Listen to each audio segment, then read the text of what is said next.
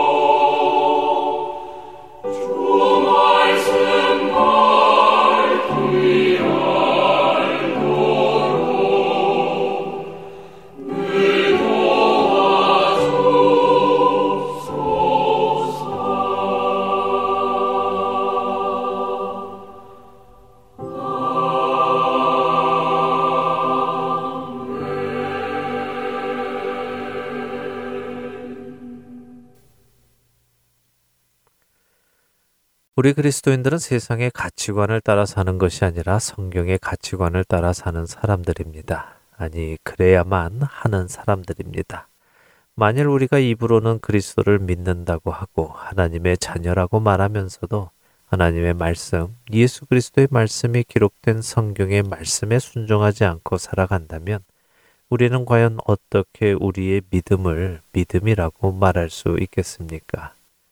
나는 너희에게 이르노니 악한 자를 대적하지 말라. 누구든지 내 오른편 뺨을 치거든 왼편도 돌려대며 또 너를 고발하여 속옷을 가지고자 하는 자에게 겉옷까지도 가지게 하며 또 누구든지 너로 억지로 오리를 가게 하거든 그 사람과 심리를 동행하고 내게 구하는 자에게 주며 내게 구고자 하는 자에게 거절하지 말라.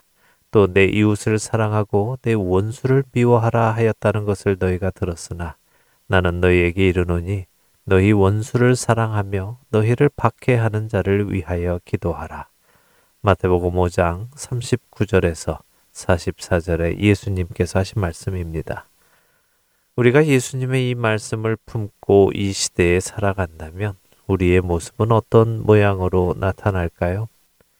누군가는 자신들의 필요 이상으로 물건을 사재기 할때 내가 꼭 써야 할 것까지도 나누어 주는 모습으로 나타나지 않을까요? 우리에게 아시안이라며 욕을 하고 침을 뱉고 주먹을 휘두를 때 거기에 맞서 항의하기보다 그들을 사랑하여 품어주고 그렇게라도 하여 그들의 화가 풀어진다면 맞아줄 수 있고 그런 그들을 붙들고 기도해 줄 수 있는 모습으로 나타나지 않을까요?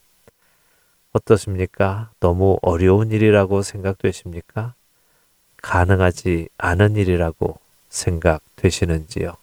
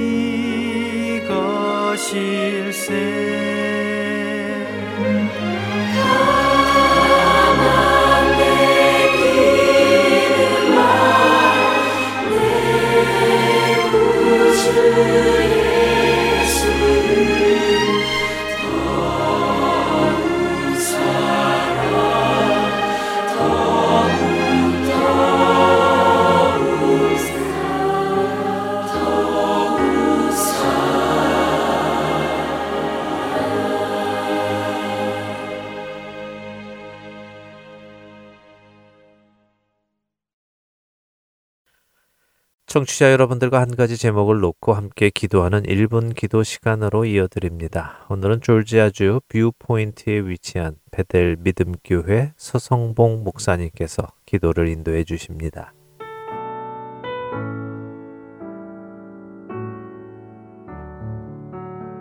안녕하세요. Heart and Soul 복음방송 1분 기도 시간입니다. 저는 조지아주 뷰포드시에 있는 베델 믿음교회를 섬기는 서성봉 목사입니다. 어, 오늘은 현재 코로나19로 인해 고통받는 이 시대와 나라, 우리의 가족들을 위해 기도하는 시간을 갖기를 원합니다. 최근 코로나19로 인해 우리 모두는 누구도 알지 못했고 마주하고 싶지 않은 또 누구도 피할 수 없는 큰 고난을 견뎌가고 있습니다. 현재 매일 매 시간마다 업데이트되는 코로나19와 관련된 뉴스들은 점점 우리의 일상을 혼란스럽게 하며 두려움을 확산시키고 힘겨운 삶을 옥죄고 있습니다. 자가 격리를 하는 카운티 도시들이 늘고 있고 사업체에 손님들의 발결이 급격히 줄어 생계를 위협받는 가정들이 많습니다. 아이들이 학교에 가지 못한 지 오래죠. 여기에 교회는 함께 모여 예배를 드릴 수 없는 현실에 직면하고 있습니다. 현재 이런 일들이 보이지 않는 바이러스의 공격에 턱없이 무너져 내리는 것 같아 진실로 고통스럽습니다. 그런데 이런 가운데도요, 고마운 분들이 있습니다.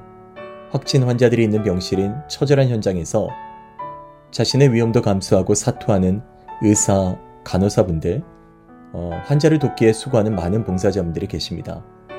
이웃을 위해 마스크를 만들고요. 정성껏 모은 돈을 기부하는 분들도 어, 있습니다.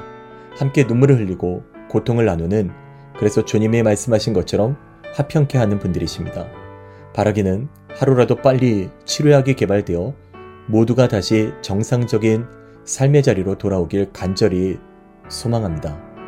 오늘 애청자 여러분, 우리는 역대하 7장 13절 14절의 말씀을 갖고 간절한 마음으로 주께서 이 시대와 나라 가정을 극률히 여기시도록 함께 기도하길 원합니다. 이 말씀을 제가 읽어드리겠습니다.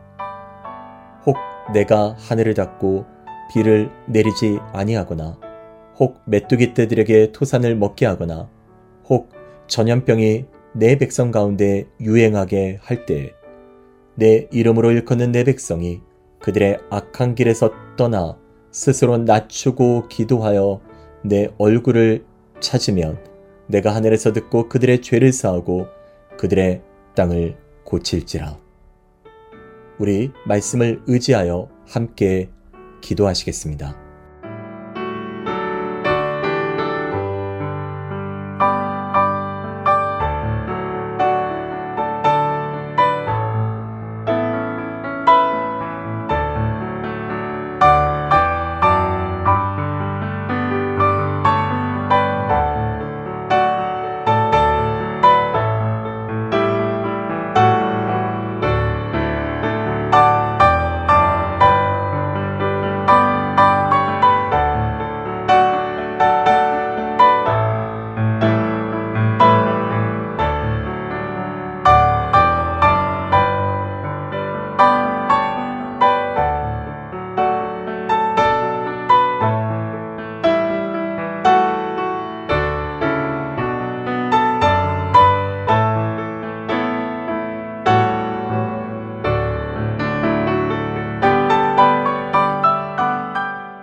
살아계신 하나님, 오늘 이 시대와 나라, 가정을 극률히 여겨 주시옵소서. 우리 시대는 모두 코로나19로 인해 수많은 아픔과 고난을 겪고 있습니다. 사람들의 마음이 흩어져 있고 불안과 공포와 거짓과 불신이 난무합니다. 어느 곳 하나 평안을 찾을 수 있는 곳이 없습니다. 주여 이런 때 우리 모두가 주님의 긍휼을 보게 하시고 주님의 위로를 경험하며 주님의 거룩한 역사를 체험하는 이 시대와 나라, 가정이 되게 하옵소서. 코로나19의 현실이 아무리 거칠고 심겹게 우리를 공격해도 주여 지켜주시옵소서. 기도하는 우리 모두의 믿음의 심지를 굳건히 지켜주시고 평강의 평강으로 인도하시는 주님의 은혜를 경험하는 성도가 되게 하옵소서. 바라기는 사투를 벌이며 수고하는 많은 의료진들과 봉사자들에게 힘과 위로를 주옵소서. 또한 치료약이 빨리 개발되어서 이 어려운 시기를 이겨낼 수 있도록 은혜를 베풀어 주옵소서. 역대하 7장 13절 14절의 말씀에서 주께서 약속하신 것처럼 주의 백성들이 기도하오니 이 땅의 죄를 사하시고 이 땅을 주의 극률로 돌이켜 주옵소서. 이 모든 것을 이루실 주님께 감사와 찬송을 드리며 우리 구주 예수님 이름으로 기도드립니다. 아멘.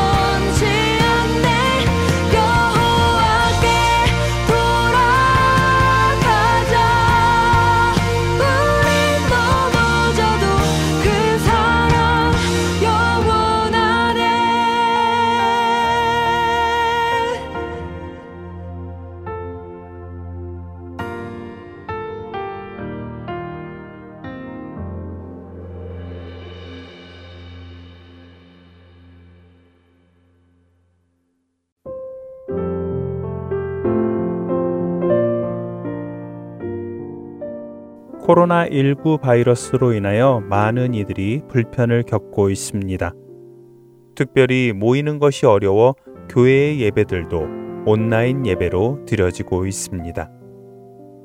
이에 저희 하트앤서울 복음방송에서는 온라인 예배의 혜택을 받지 못하고 계시는 분들을 위하여 인터넷 예배 방송을 특별히 제작하여 스마트폰 앱과 mp3 CD에 담아 드립니다.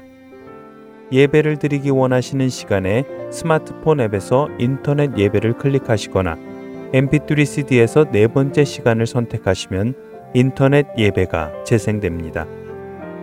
일반 CD 3장을 받으시는 분들은 용량 관계로 인터넷 예배를 넣어드릴 수 없습니다만 필요한 분들에게 따로 CD를 제작하여 보내드리도록 하겠습니다. 인터넷 예배 방송 CD를 매주 받고 싶은 분들, 그리고 앱 설치에 대해 궁금한 점이 있으시거나 도움이 필요하신 분들은 방송사 사무실 602-866-8999로 전화 주시거나 heartandsoul.org@gmail.com으로 연락 주시면 안내해 드리겠습니다. 이런 어려운 시기에 우리 그리스도인들이 모든 것의 주관자 되시는 하나님께 긍휼하심과 회복하심을 간구하며 이겨 나가기를 소원합니다.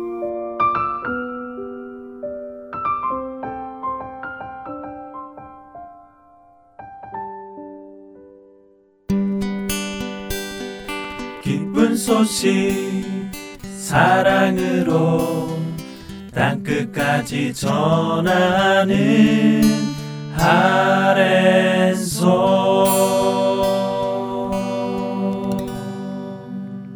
4월을 맞아 새로 제작된 프로그램입니다. 요한 계시록을 공부하는 시간이지요. 함께 읽는 계시록으로 이어드리겠습니다.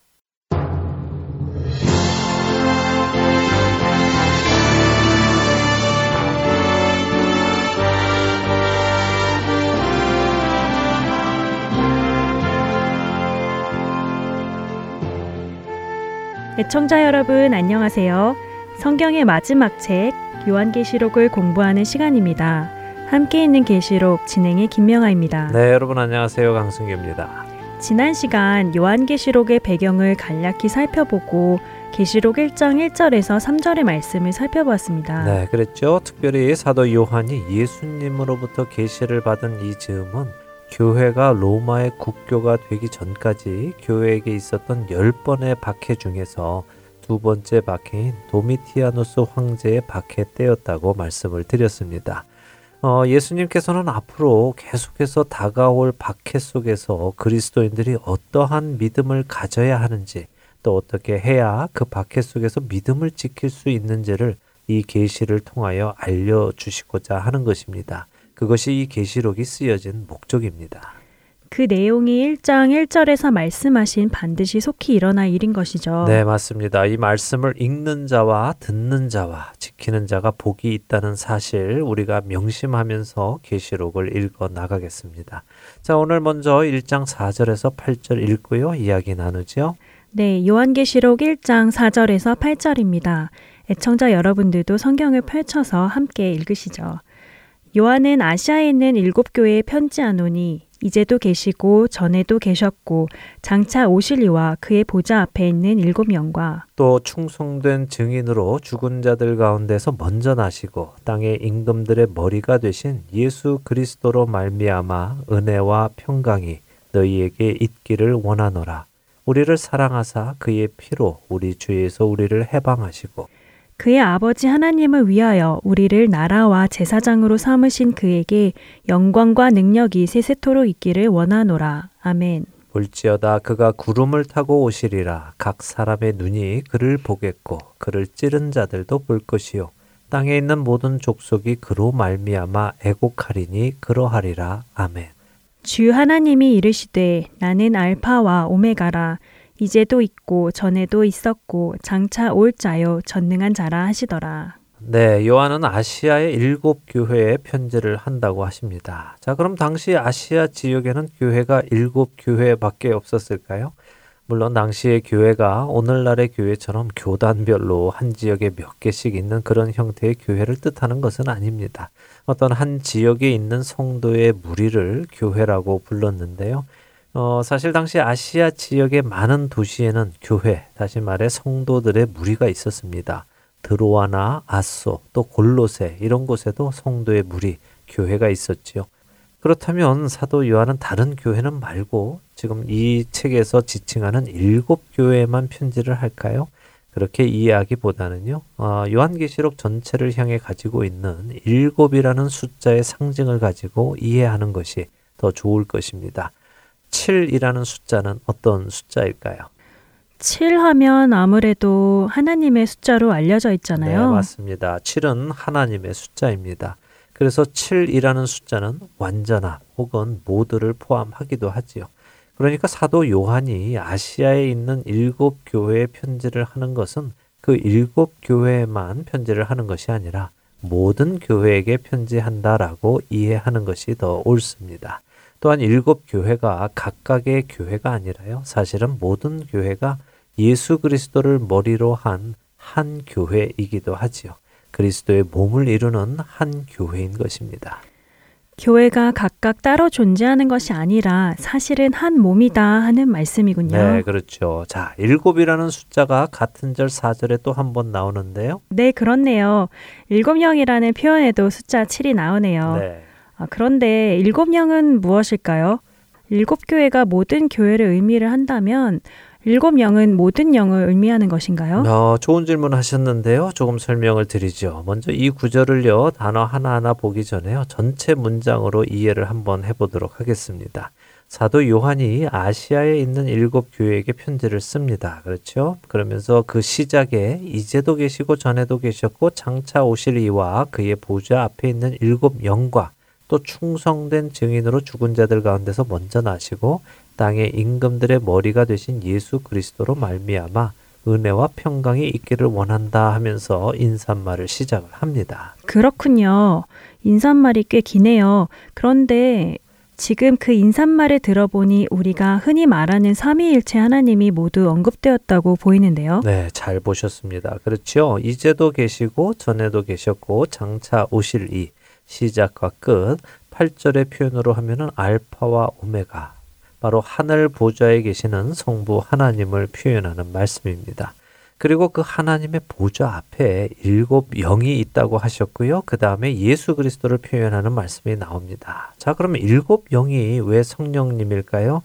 이것은 사실 구약의 표현인데요. 이사야서 11장 2절을 한번 보도록 하겠습니다. 읽어 주시겠습니까? 네, 이사야서 11장 2절입니다.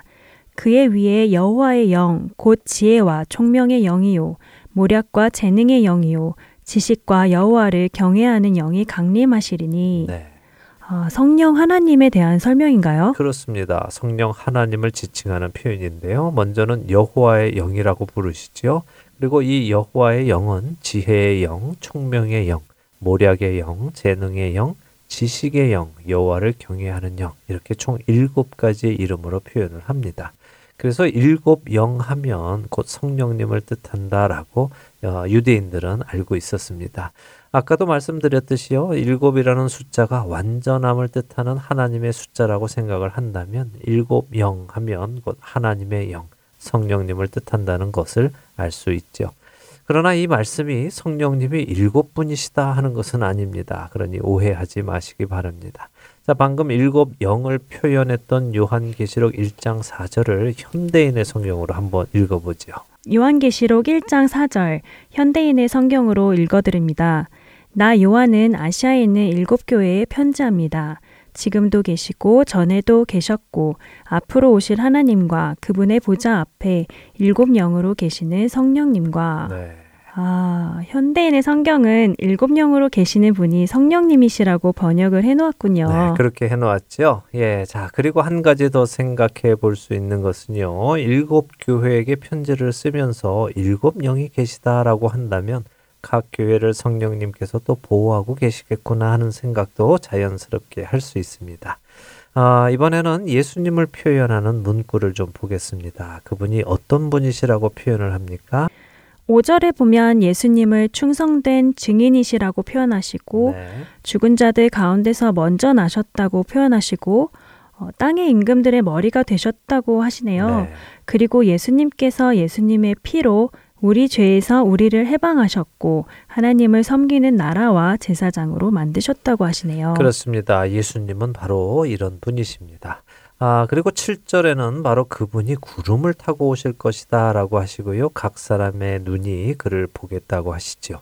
그를 찌른 자들도 볼 것이며 땅에 있는 모든 족속이 그로 말미암아 애곡할 것이다라고 하십니다. 어, 예수님께서 오실 때요, 구름을 타고 오신다고 보통 우리는 표현을 합니다. 근데 사실 타고 오신다 하는 표현보다는요, 구름과 함께 오신다 하는 표현이 더 알맞습니다. 구름을 타고 오시는 것은 마치 손오공 같은 느낌도 있고요. 또 동양의 신선 같은 느낌도 있죠. 네. 예, 그러나 구름은 하나님의 임재의 상징입니다. 이스라엘을 이끌고 광야의 길을 가실 때 하나님께서는 구름 기둥으로 임하시기도 하셨고요. 시내산에 하나님께서 임재하실 때는 시내산에 빽빽한 구름이 둘러싸여 있기도 했죠. 또한 예수님께서 변화산에서 모세와 엘리야 선지자를 만나셨을 때에도 빛난 구름이 제자들을 덮으며 구름 속에서 하나님의 음성이 들렸던 것도 볼 수 있습니다. 그래서 구름은 하나님의 임재를 의미합니다. 예수님께서 다시 오실 때 구름과 함께 오시는 이유는 그분이 하나님이시기에 그렇습니다. 그렇군요. 구름을 타고 오시는 것이 아니라 구름과 함께 오시는 하나님이시군요. 네. 아, 그런데요, 저는 한 가지 궁금한 점이 있는데요. 네. 예수님께서 다시 오시는 그날이면 한참 후 아닌가요? 그런데 어떻게 예수님을 찌른 자들이 예수님이 구름과 함께 다시 오시는 것을 볼 수 있죠? 그들은 이미 다 죽었잖아요. 죽어도 벌써 몇천 년이 지났잖아요. 예, 좋은 질문인데요. 어, 김명아 아나운서는 예수님을 찌른 자들이 누구라고 생각하십니까? 누구라고 생각하시기에 그들이 이미 다 죽었다고 하시죠? 그거야 당연히 십자가 옆에 있던 로마의 군병들 아닌가요? 예, 그렇게 생각하는 것이 아주 당연한 일이죠. 어, 예수님을 실제로 찌른 것은 로마의 군병 맞습니다. 그러나 성경은 예수님을 죽인 것이 누구라고 하실까요? 사도행전 2장 23절을 한번 볼까요? 베드로가 유대인들에게 하는 연설입니다. 한번 읽어 주시죠. 네. 그가 하나님께서 정하신 뜻과 미리 아신 대로 내준 바 되었거늘 너희가 법 없는 자들의 손을 빌려 못 박아 죽였으나라고 되어 있네요. 그렇다면 유대인이 로마인의 손을 빌려 예수님을 죽인 것이라고 말씀하시는 것이군요. 네, 그렇습니다. 유대인들이 예수님을 죽였다고 하시죠. 어, 사도행전 3장 14절과 15절의 말씀에도 유대인들이 생명의 주를 죽였다고 기록하고 있습니다. 또 사도행전 7장 52절에서 스테반 집사는 유대인들을 향해서 그들이 의인이신 예수님을 잡아준 자요 살인한 자가 된다고 하십니다.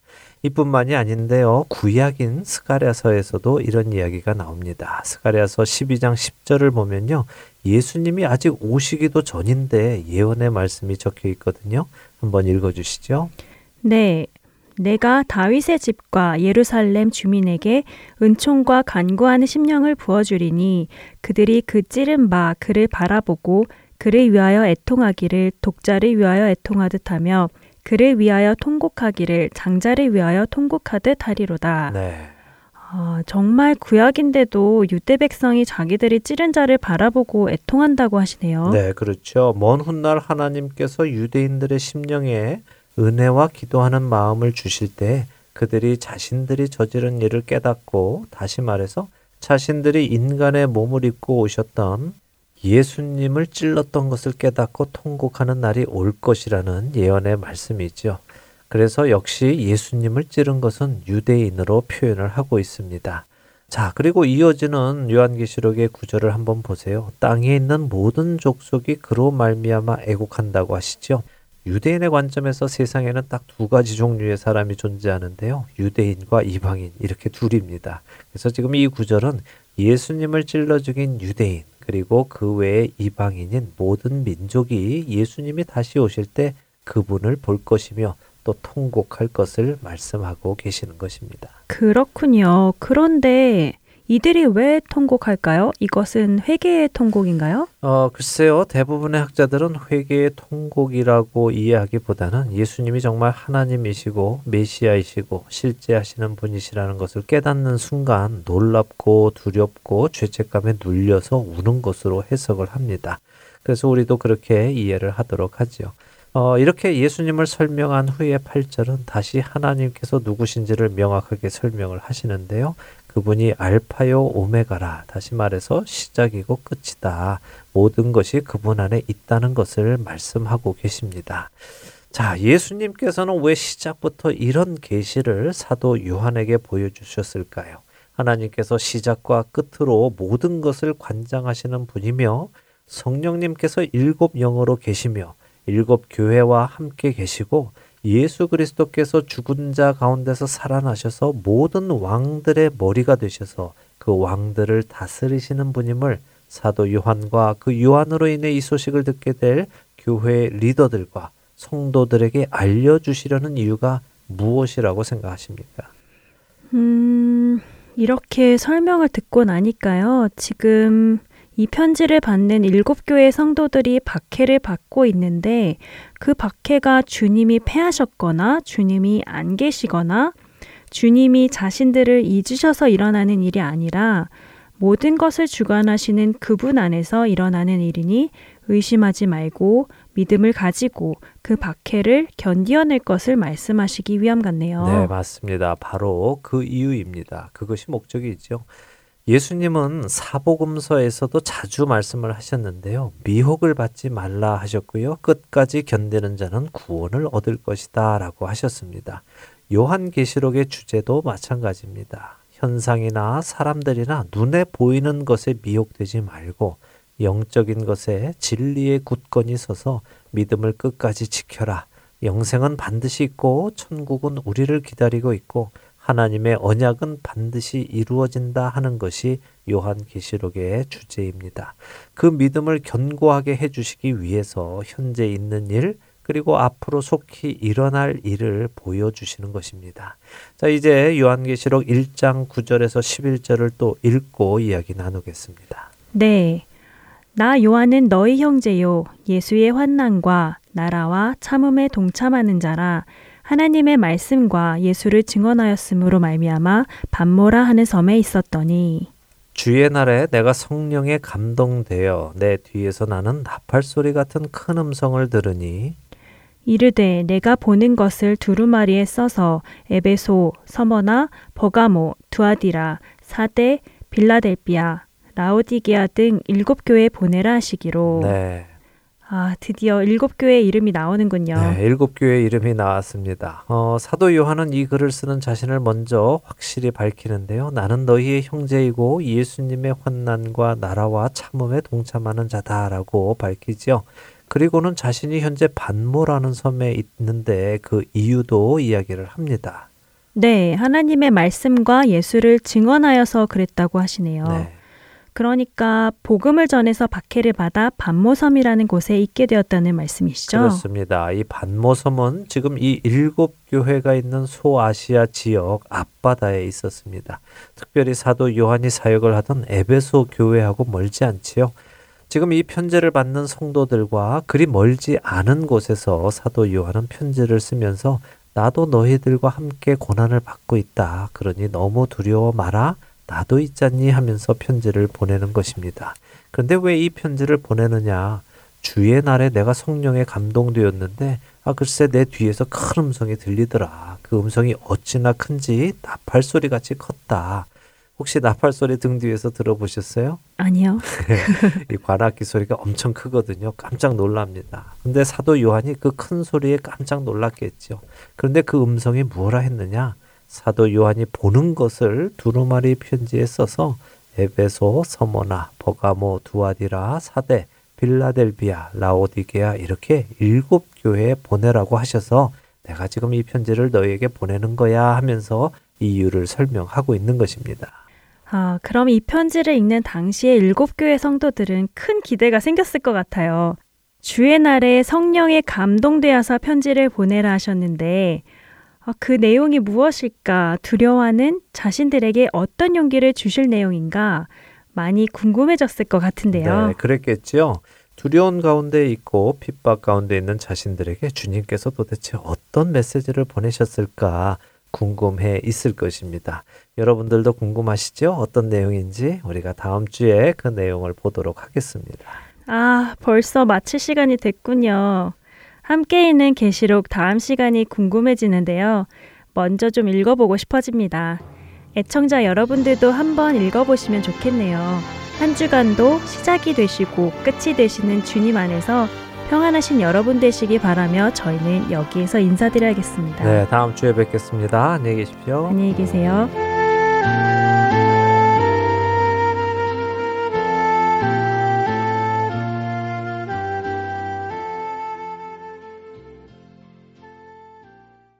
주님 계신 곳 그 앞에 서서 내 삶 내려놓고 나의 입을 열어 그 이름 부를 때 응답하시는 오 나의 주님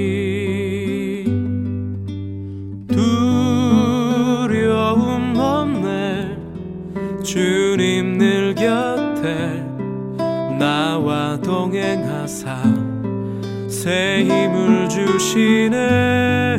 나 사는 동안 노래하리니 그 귀하신 이름.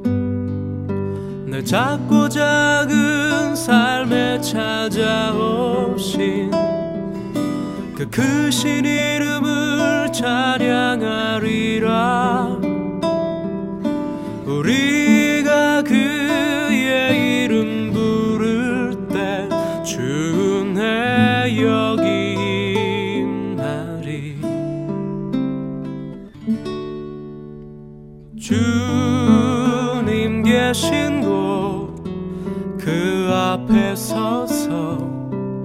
내 삶 내려놓고 나의 입을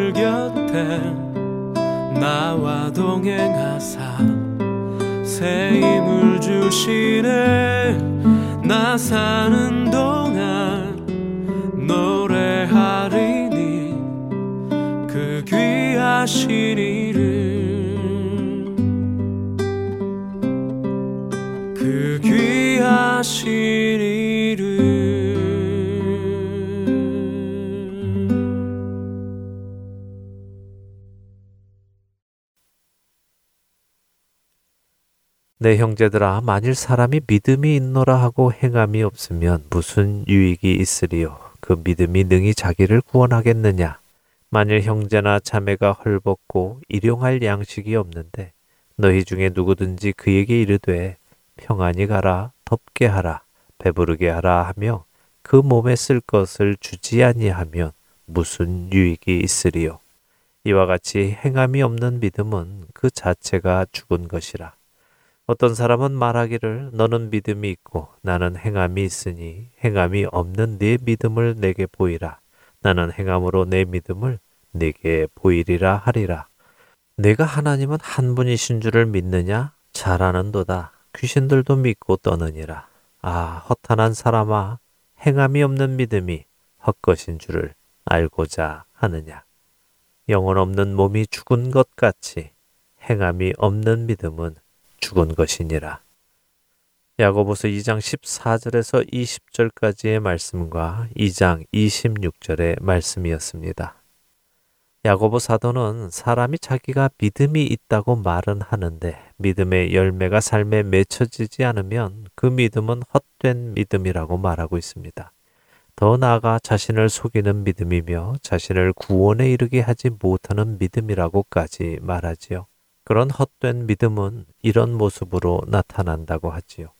춥고 배고픈 형제에게 실질적인 도움은 주지 않으며 입으로만, 말로만 평안하세요. 몸을 따뜻하게 하세요. 배부르게 드세요. 라고 하는 모습으로 말입니다.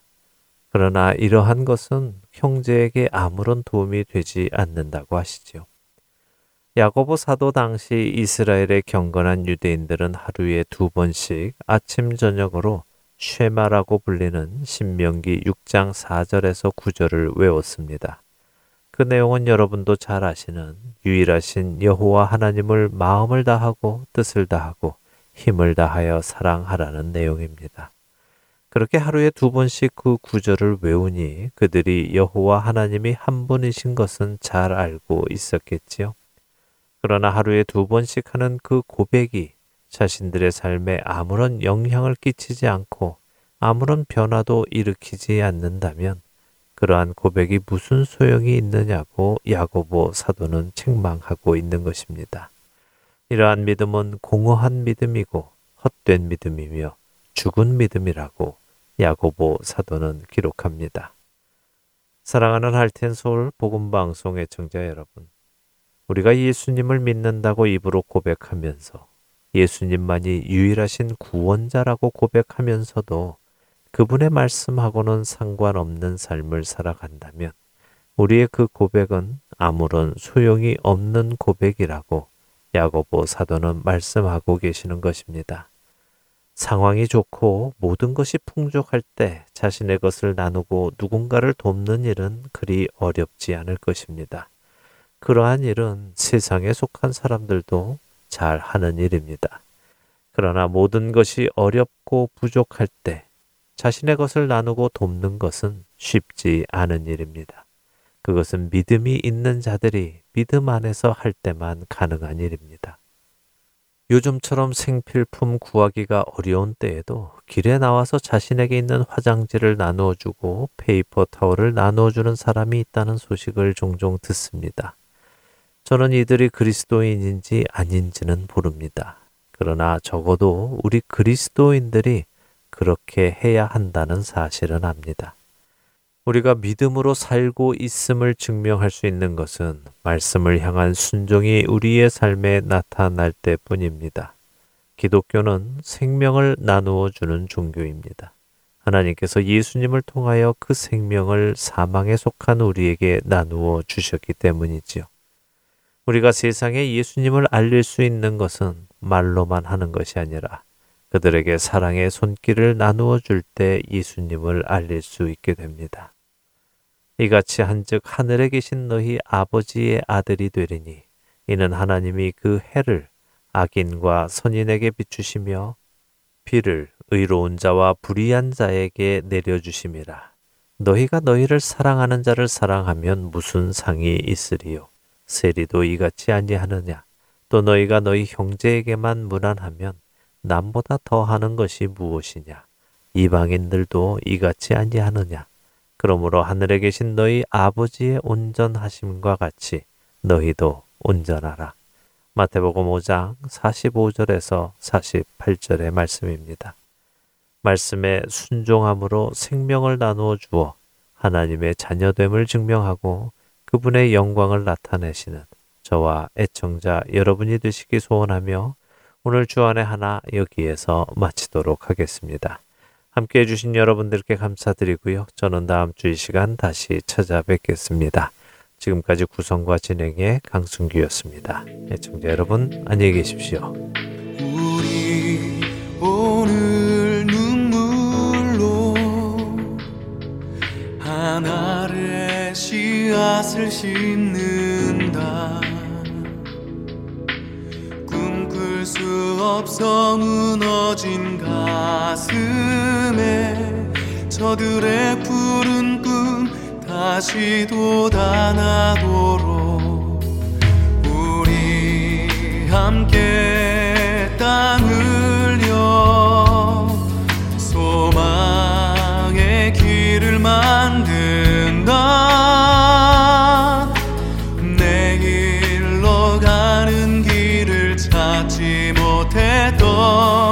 서들 노래하며 달려갈 그 길. 그날에 우리 보리라.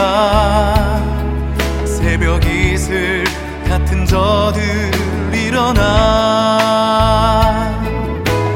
뜨거운 가슴 사랑.